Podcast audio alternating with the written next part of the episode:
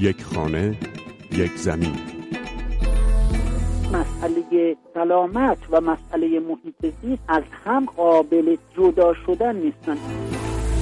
یک خانه یک زمین. حفاظت طبیعت حیات وحش محیط زیست نوعی دین بوده همیشه. در دراز مدت می‌تونه باعث بشه ما نسل آینده بیماری رو داشته باشیم. هنوز میشه یک کاری کرد. یک خانه یک زمین. مجله محیط زیست رادیو فردا. سلام به شما همراهان مجله محیط زیست رادیو فردا. آزاده اسدی هستم و این هفته درباره شرایط ایران خواهید شنید برای انجام تعهدات توافقنامه محیط زیستی پاریس. پیش از اجرای توافق پاریس ما باید برگردونیم خودمون را از شرایط نزدیک به بحران به شرایط نرمال. اون موقع بتونیم در مورد پاریس و تعهدنامهاش صحبت بکنیم. یک خانه یک زمین. دقایقی از توافق نزدیک به دویست کشور بر روی یک بسته مشترک جهانی برای مبارزه با تغییرات آب و هوایی در پاریس گذشته بود که واکنش بعضی از سران کشورها شروع شد. واکنش های سرشار از امید و شادمانی از دستیابی به توافقی که تاریخی و نقشه راه محیط زیست جهان خونده می‌شد. باراک اوباما رئیس جمهوری آمریکا از نخستین کسانی بود که بعد از دستیابی به این توافق نسبت به اون واکنش نشون داد و اون رو نقطه عطفی برای جهان در مقابله با تغییرات اقلیمی خوند هرچند که اون رو چندان بی عیب و نقص هم ندونست we can be more confident that this planet is going to be in better shape for the next generation. جان کری وزیر خارجه آمریکا با ستودن این توافق گفت که این توافق یک پیروزی برای زمین و نسل‌های آینده است.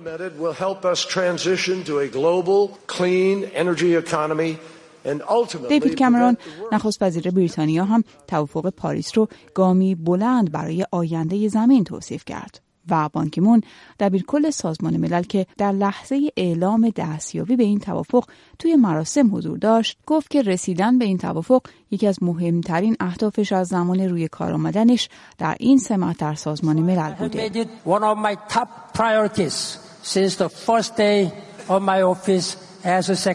این توافق تاریخی شنبه 21 آذر ماه بعد از دو هفته مذاکره سنگین و فشرده و پرهاشیه در پاریس به دست اومد. رسیدن به این توافق اونقدر حیاتی و مهم توصیف می شد که بعد از اعلام اون توسط لوران فابیوس وزیر خارجه فرانسه و رئیس نشست تغییرات اقلیمی در پاریس نماینده ها و اعضای هیئت های حاضر و سران کشورهای جهان همدیگر را در آغوش کشیدند اشک ریختند فریاد شادی سر دادند و عکس یادگاری گرفتند Je vois que la réaction est positive, je n'entends pas d'objection.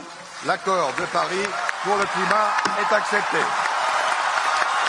اما ایران چطور با این توافق مواجه شد؟ واکنش ها در ایران شاید به نظر و یادداشت رئیس سازمان حفاظت محیط زیست و معاون رئیس جمهور ختم بشه که 36 ساعت اول این اجراست رو در پاریس گذروند و سخنرانی هم در جمع سران ارائه کرد.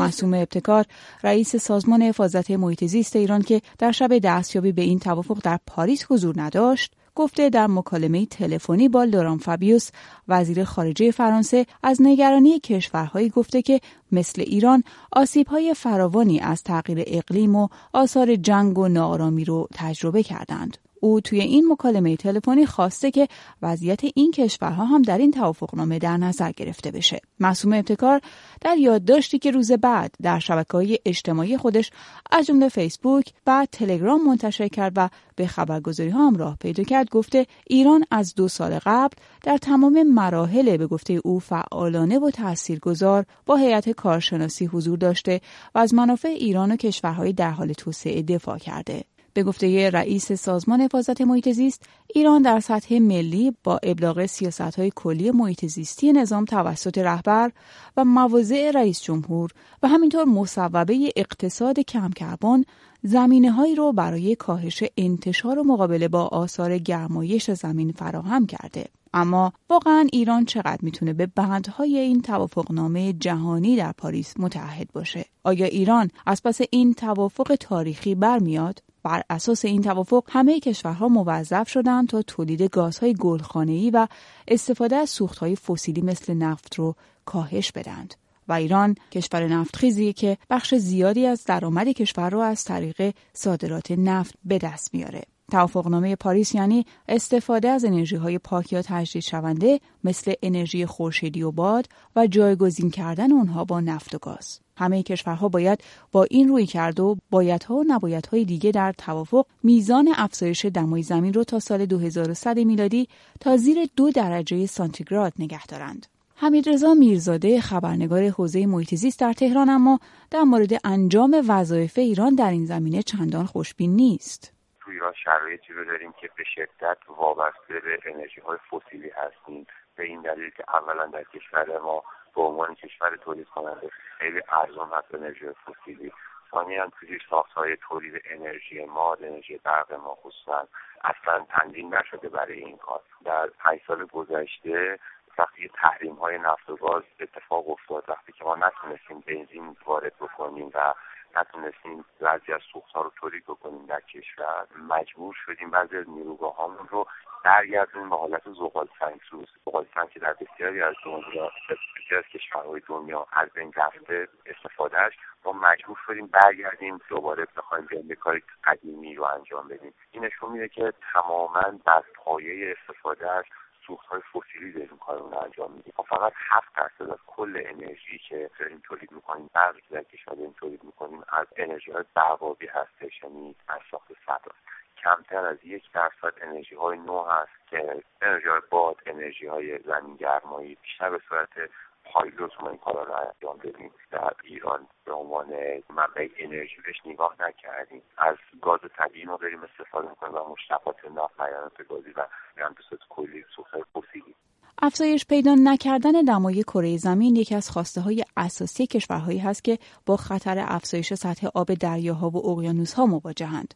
بر اساس پژوهشی که تابستون گذشته در مجله نیچر منتشر شد در صورتی که تغییرات جوی در جهان کنترل نشه موج گرما در منطقه خلیج فارس و جنوب ایران غیرقابل تحمل میشه بر اساس این گزارش بندر ماهشهر در جنوب ایران در تابستان سال 94 برای نخستین بار دمای 46 درجه سانتیگراد همراه با رطوبت 50 درصدی رو تجربه کرده. حمیدرضا میرزاده خبرنگار و تلاشگر محیط زیست در تهران به مسائلی اشاره می‌کنه که معتقد ایران رو از انجام همه موارد و وظایفی که در این توافقنامه ذکر شده دور نگه میداره. ما اگر بخوایم کاهش بدیم میزان انتشار گازهای گلخانه این رو که بسیار زیادی هم هستش برای کشور 165 میلیون هکتاری با 77 میلیون جمعیت ما باید دست تغییرات اساسی بزنیم دست جراحی بزرگ بزنیم سرمایه گذاری روی انرژی های پاک رو افزایش بدیم.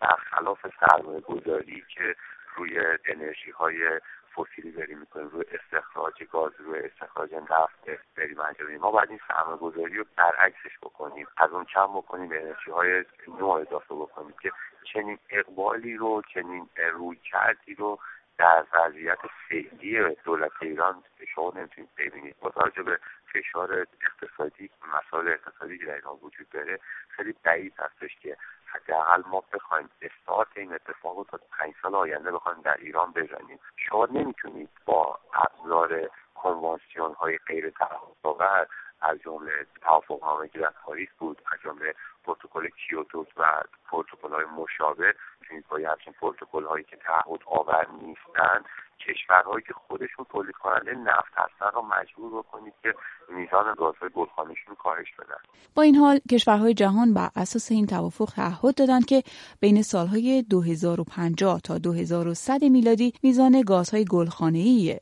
ناشی از فعالیت های انسانی رو تا حدی نگه دارند که خاک، درختها و اقیانوس ها بتونن به طور طبیعی اون رو جذب کنند. این تلاش برای کاهش گرمایش زمین و نفس کشیدن بهتر زمینی هست که روز به روز حالش خرابتر میشه.